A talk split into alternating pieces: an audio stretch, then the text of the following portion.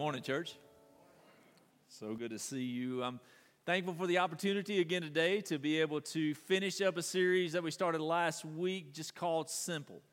And remember, last week we talked about the gospel of Jesus Christ, the simpleness of the fact that Jesus gave himself, stood in our place, and gave himself for us, voluntarily gave himself for us. And so today I just want to build on that with what does our lives as believers look like. The transformation that Jesus made when he died on the cross of Calvary gave us power to live our lives in the Holy Spirit, which is so downplayed and downtrodden today in the church. And so today I just want to highlight that and I want to talk to us just for a few minutes about what it means to walk in the Spirit. Oswald Chambers, who was a 20th century Baptist minister, had this quote about what our life should look like in Jesus. It says, What shines forth and reveals God in your life is not your relative consistency to an idea of what a saint should be, but your genuine living relationship with Jesus Christ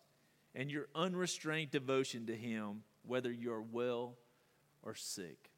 So, our lives with Jesus are not just about one time event that happened in the history of our lives. Our, our lives with Jesus are a continual walk with Him and a continual development and transformation of who we were into what He is making us. And He empowered us with something called the Holy Spirit, which allows this to happen in our lives. So, the, the simple truth of a walk with Jesus is that your life reflects who He is inside of you and that you bear His characteristics.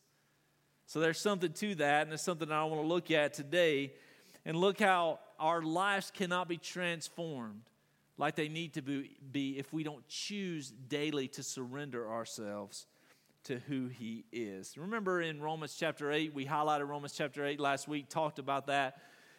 And the build up to this verse I'm going to read to you is just this adverseness of the flesh and the spirit. And so Paul uh, lists out here in his letter to the Romans how um, you know, the, the, the flesh is this, but the spirit is this, and, and you're of the flesh, if you're this, but the spirit inside of you makes this. And he concludes this, or he highlights this in verse 9, where he says this to believers. He says, You, however, are not in the flesh, but are in the spirit.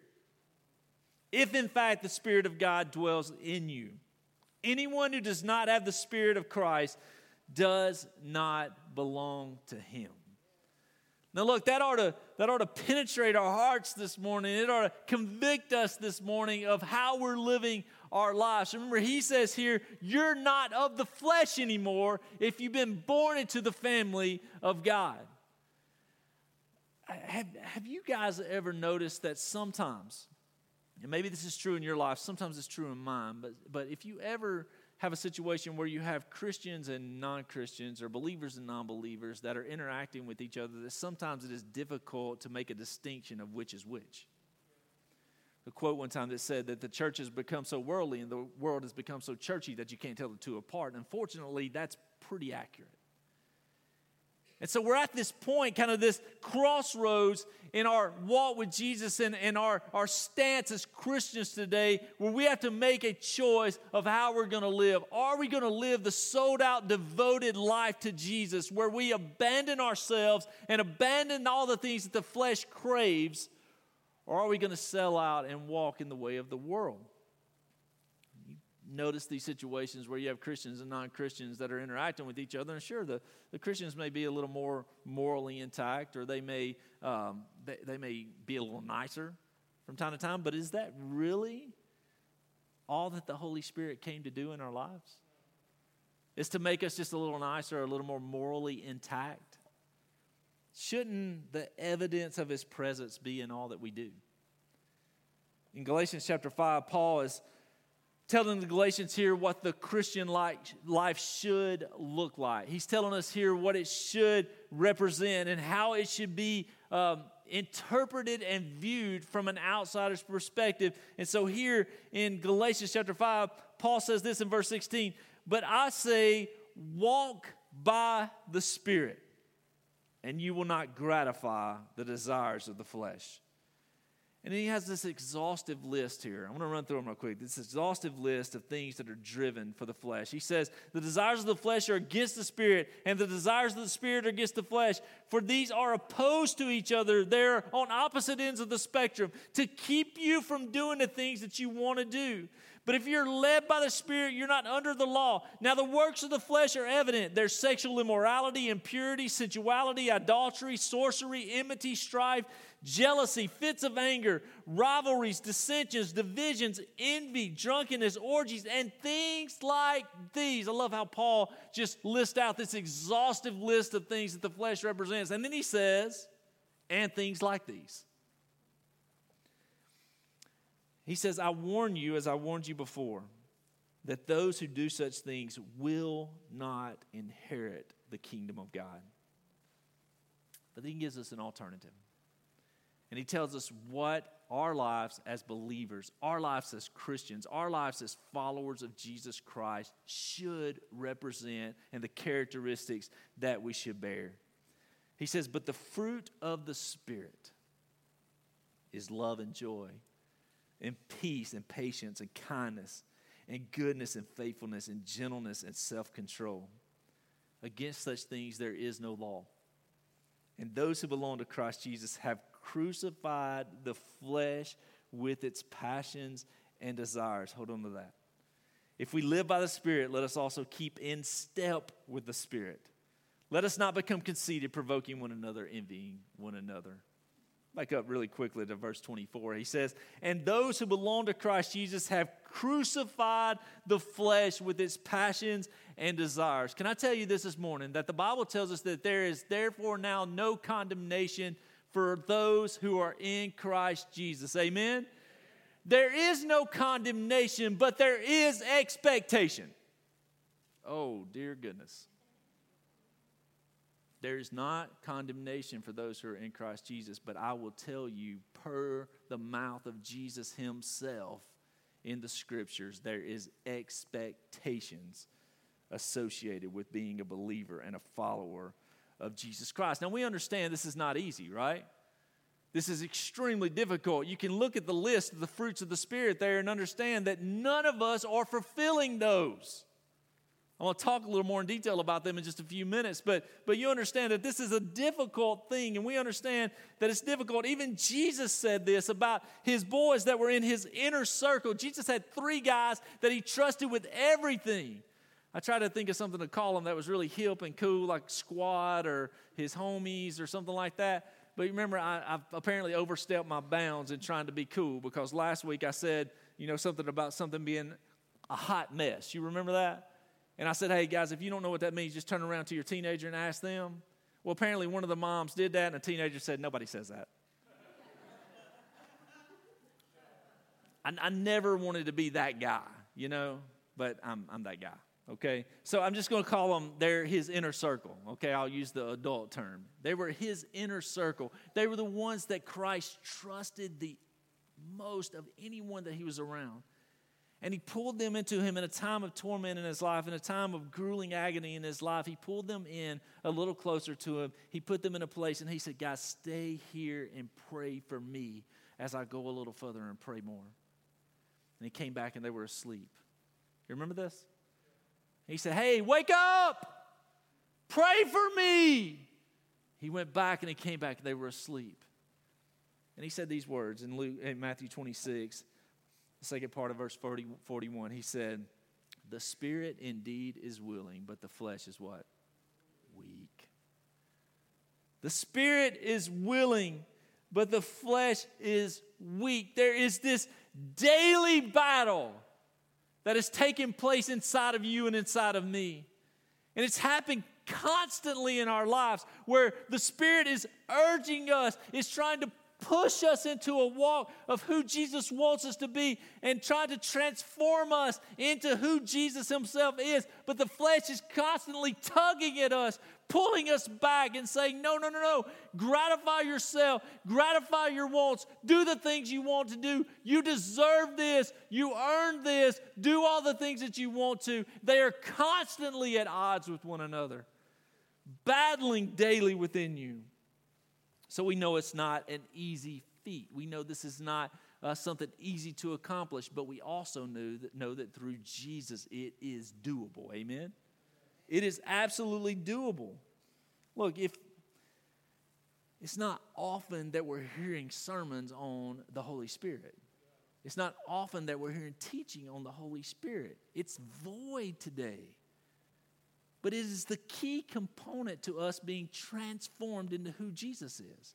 We cannot do it outside of the Holy Spirit. And so, if the Holy Spirit is being neglected in our churches and in our lives, is it any wonder that we don't look much different from the rest of the world?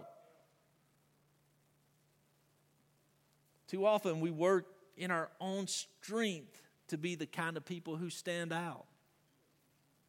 Too often, we, we try, to, try to manipulate this thing ourselves. But don't it strike you odd in that passage in Galatians there where it says that these things are fruits of the Spirit?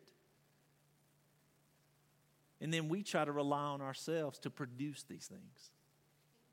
We try to rely on ourselves to produce love and, and patience and kindness. No wonder we fail so miserably at it. No wonder we can't get our heads or our hearts around it. Look again at uh, Galatians chapter 5, verse 16. It says, But I say, walk by the Spirit, and you will not gratify the desires of the flesh. It's a key answer to our lives as believers, walking as Jesus intended for us to walk. I mean, how many of us today, if we could stand in here and say, there's a surefire answer to not sinning every day of your lives? I know we sin in thought, and, and any time that our ideas and our minds and our hearts don't line up with exactly who Jesus are, we are sinning. Amen? And I understand that. But what if somebody stood before you today and said, hey guys, there's an answer to that? There's an answer that keeps us moving more and more to who Jesus has created us to be, who God has created us to be. And that answer is given to us through his death on the cross. And it is the Holy Spirit indwelling us and bubbling out of us because he is transforming us. If somebody gave you that clear cut answer today, would we not wrap our hearts and our arms around it and say, Yes, I embrace that? Somebody came in and stood before us today and said, Hey guys, I have the cure for cancer. I have it right here. If you want to know how to cure cancer, you come up to me after the service and I will tell you how many of you would not stay after and come and ask, How do I cure cancer? If you're saying, Ah, don't really care, you're lying. Because either you are affected by it or somebody that you love is. It's the same thing here. Christ is the answer to the sin that's in our lives, but the Holy Spirit is the answer to the transforming abilities of what Jesus is doing in us. Perhaps we've gotten so caught up in trying to live the Christian life that we've overlooked the source. Perhaps we've gotten so wrapped up in trying to make it look appealing to ourselves and to others that we've overlooked the source of what encourages us and, and empowers us to do that. Perhaps we've lost focus on who the Holy Spirit is. One of the simple truths of the Christian life is this life change comes through the power of the Holy Spirit. So, how do we do this? How do we do this? Well, Ephesians chapter 3, as Paul is writing to the church at Ephesus here in verse 20, he says this Now, to him who is able to do far more abundantly than all that we ask or think, according to the power that is at work within us. To him be glory in the church and in Christ Jesus throughout all generations, forever and ever. Amen. Can I go back and, and just reiterate there the importance of what he says? He says, first of all, Paul says, to him who is able to do far more abundantly than all we think or ask. How, many of y'all know this? That God knows the absolute best plan for your life. We hear that all the time, right? God has a plan for you. God knows the, he, he knows the best for you. We say that all the time, right? But then we don't trust Him to eradicate these things out of our lives. We don't trust Him to take the sin and the flesh that so uh, tugs on us and pulls on us and tries to hold us held captive. We don't trust Him with taking that away. And yes, it was condemned to the cross. Yes, it was crucified once for all. We understand that. but there's still expectation with your life. There's still expectation for what God has chosen for you and the expectation He has for your growth in who Jesus is, for, for, for Him who is able to do far more abundantly than we ask or think. And then He gives again the answer here according to the power at work within us. What is that? Just our self self help books? That's our own our own desire, right? It's, it's, it's coming to church and just and hearing a word and being like, woo, fired up today, and then tomorrow you forgot whatever was said. Is that what it is? Is that the power that's at work within us? Little, little encouragement in the mornings, I can do this today. Yes, I can. Yes, I can. Yes, I can. Is that what it is? No, it's the Holy Spirit alive and well in our lives. It's working within us. It should be working to transform us if I ask you this morning, everybody would say amen. Are you in belief that Jesus has the ability to do abundantly more than you can think or ask? Everybody in the church would say amen, but yet our lives don't demonstrate that. Yet we want to try to take control of certain situations. Oh, I know that I need to be doing that. Lord, I know you're leading me there, but I find it far more popular if I do this. I find it far more acceptable if I do this. I don't run into discouragement if I do this. I don't run into hurdles if I do this. But Jesus, the whole time, is leading you through the Holy Spirit this way, and we're choosing the entire time to go this way.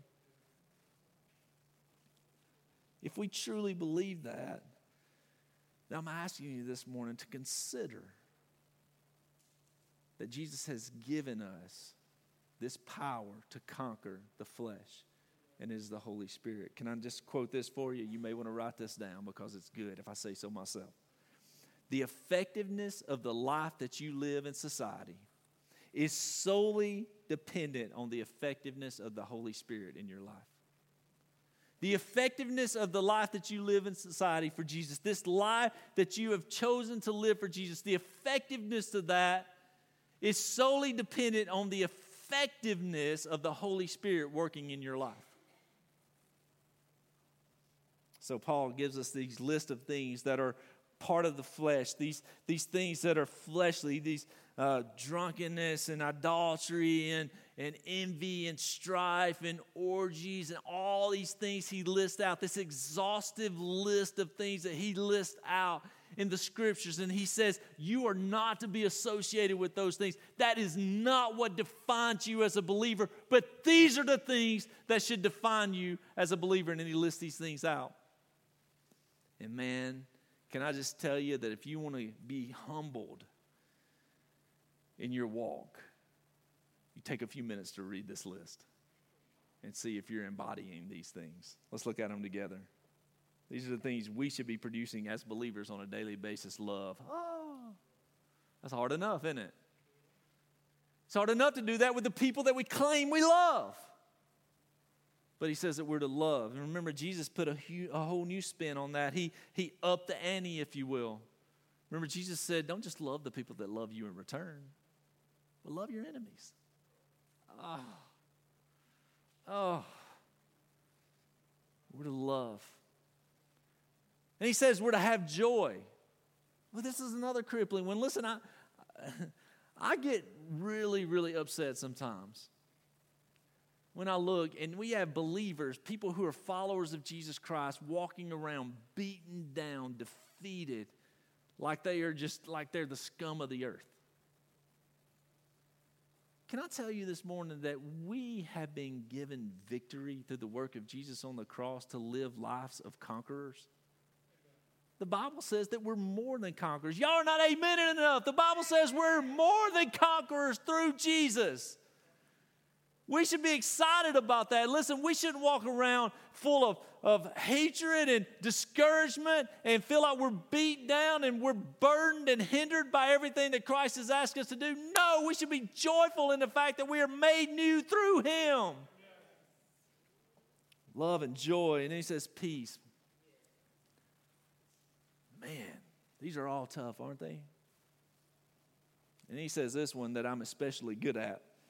And, uh, If you want to know how good I am, you ask my wife, all right? But then he throws this one out there patience. Y'all, I stink at patience. I'm just telling y'all. I stink at patience. All right? I go to a restaurant, it'll be a 30 minute wait. Nope, I'm out.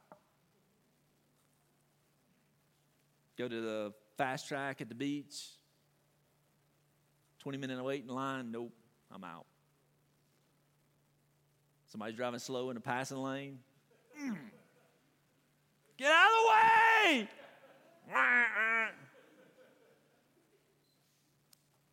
I'm terrible at patience. All right? And he says kindness. I'm apparently also terrible at that.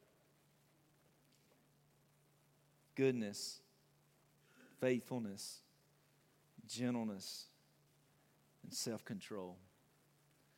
These are the things that the Spirit is supposed to produce in our lives daily love and joy and peace and patience and kindness and goodness and faithfulness and gentleness and self control.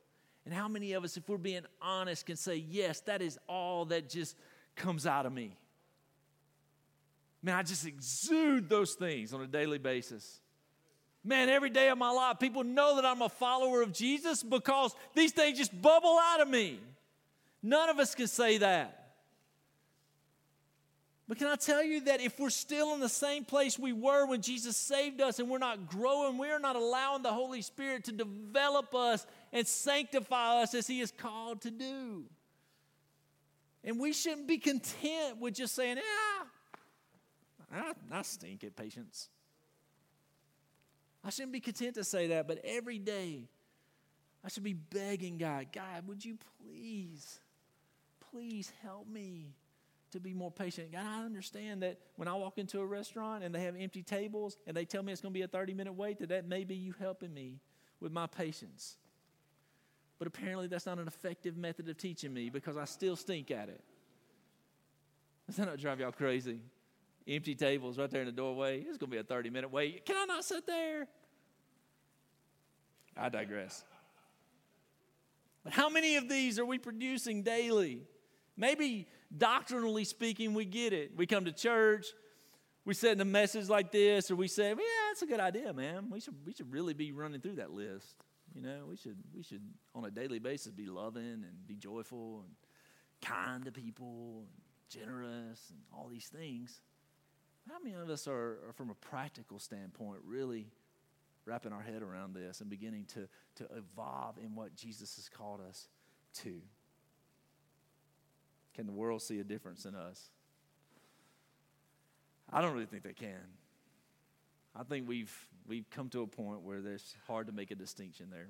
Let me tell you a little something called the caterpillar experience. I think this is really cool. It says, for all of a caterpillar's life, it crawls around on a small patch of dirt and up and down plants. Then one day it takes a nap, a really long nap. And then can you imagine what goes through its mind when it wakes up to discover it can fly? What happened to its dirty, plump little worm body? What does it think when it sees its tiny new body and its gorgeous wings? I mean, some of us wish we could do this, right? Take a nap and just all of a sudden we look really good. We're really pretty. I mean, Lord have mercy. mercy. I, I take a nap and wonder how in the world I can get up from the nap, right? But as believers, we are to experience this same kind of astonishment when the Holy Spirit comes and begins to develop us and change us from the inside. It makes us into who Jesus was. And we should embrace that and embody that and be astonished by that, about the power of it, because this is constantly transforming us. Listen, the Bible says that when we give ourselves to Jesus, we are a new creature.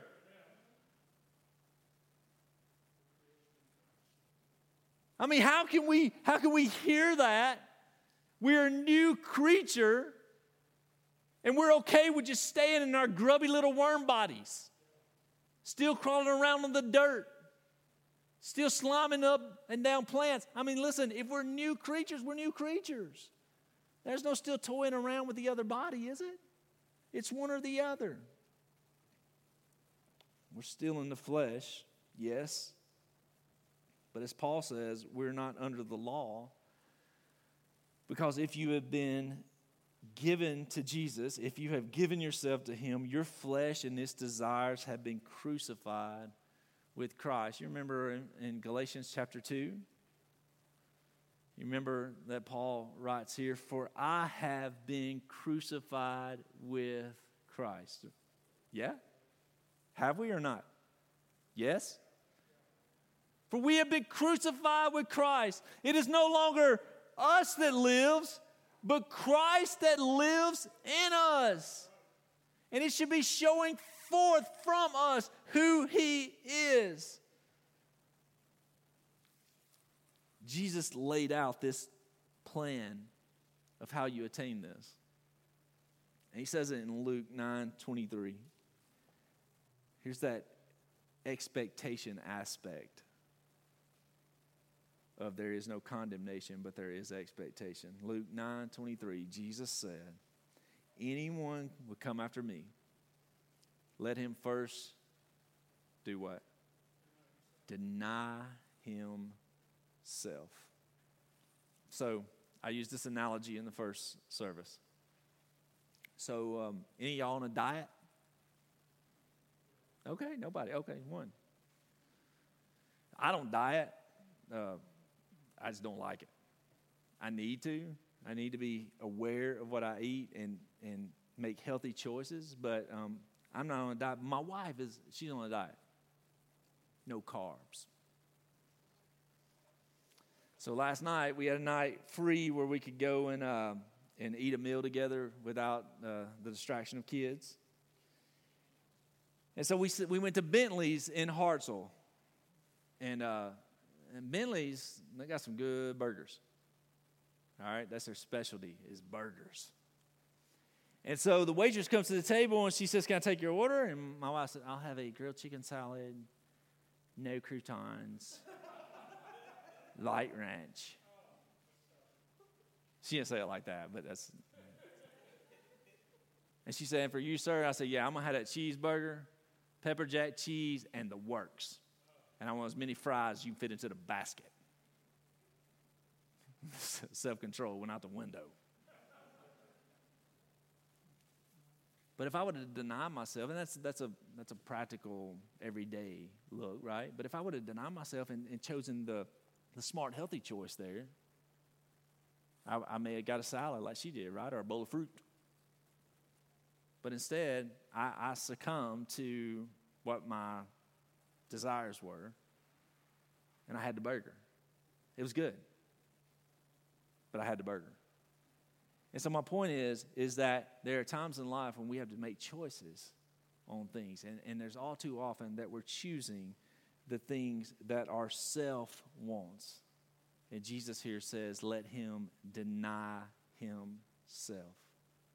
And then he says this, and take up your cross how often? Daily. So we get this idea that we take up our cross once a week, right? We get this idea that well, come to church on Sunday, we'll listen to a message, man, we'll sing some good music, we'll, we'll, we'll, we'll talk to some people, we'll have a cup of coffee, we'll do all these things, and, and that's all I need to do for the week. And so I've taken up my cross that day. I've sacrificed everything that day to come to church, but that's not it. Jesus said here that we are to sacrifice ourselves, to take up our cross daily. And then follow me. I love it when people would come to Jesus, Jesus wouldn't just like, oh, yeah, come on. Sure, follow me.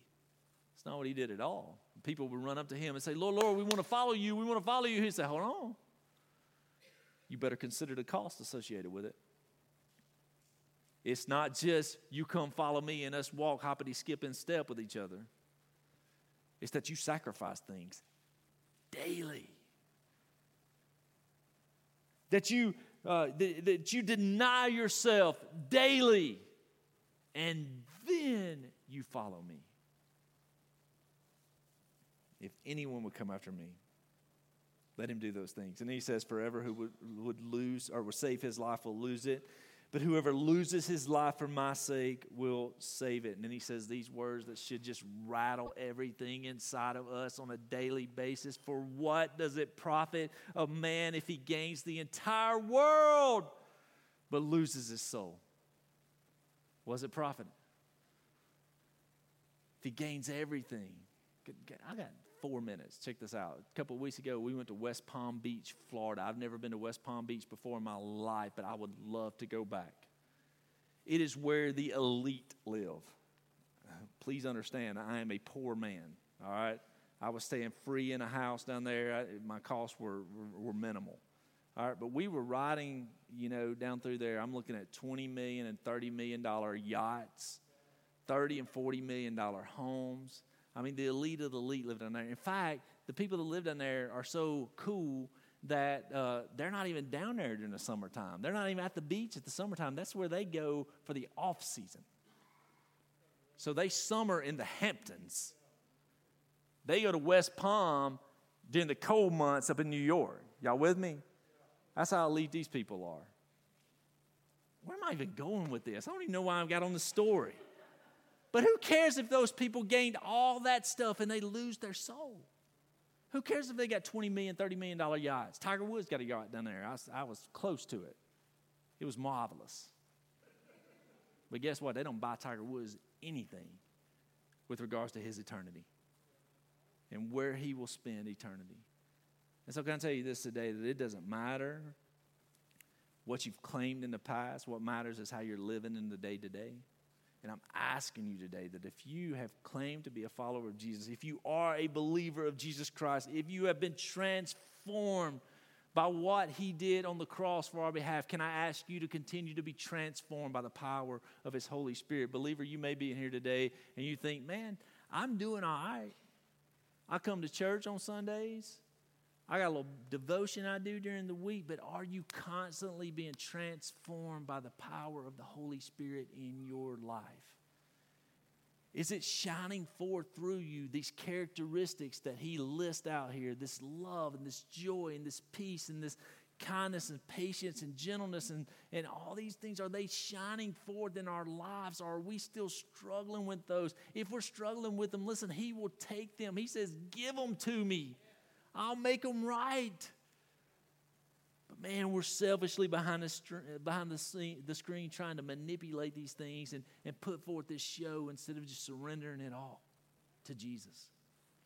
And so, believer, I'm asking you to not stay where you are today. Don't just be content with staying where you are. Yes, we should come to Jesus just as I am, but we do not stay where we were. We should constantly be evolving into what He has created us to be. And so, believer, I'm asking you today to stand up and say, Hey, I will not stay there anymore. I will strive to submit myself and surrender myself to what the Holy Spirit is doing inside of me. And then, non believer, can I ask you today, if you don't know Jesus, if you have not given yourself to Him, can I ask you today to make the best decision in your life, to surrender your life to Him? Give yourself to Him. There may not be anybody that stands up at the front while they sing the last song today, but there are two pastors that'll stand right over there and multiple people in this room that will help you. If you're looking to find Jesus this morning, will you look one of us up and come see us? And we will do everything we can to help you give your life to Him. Would you pray with me?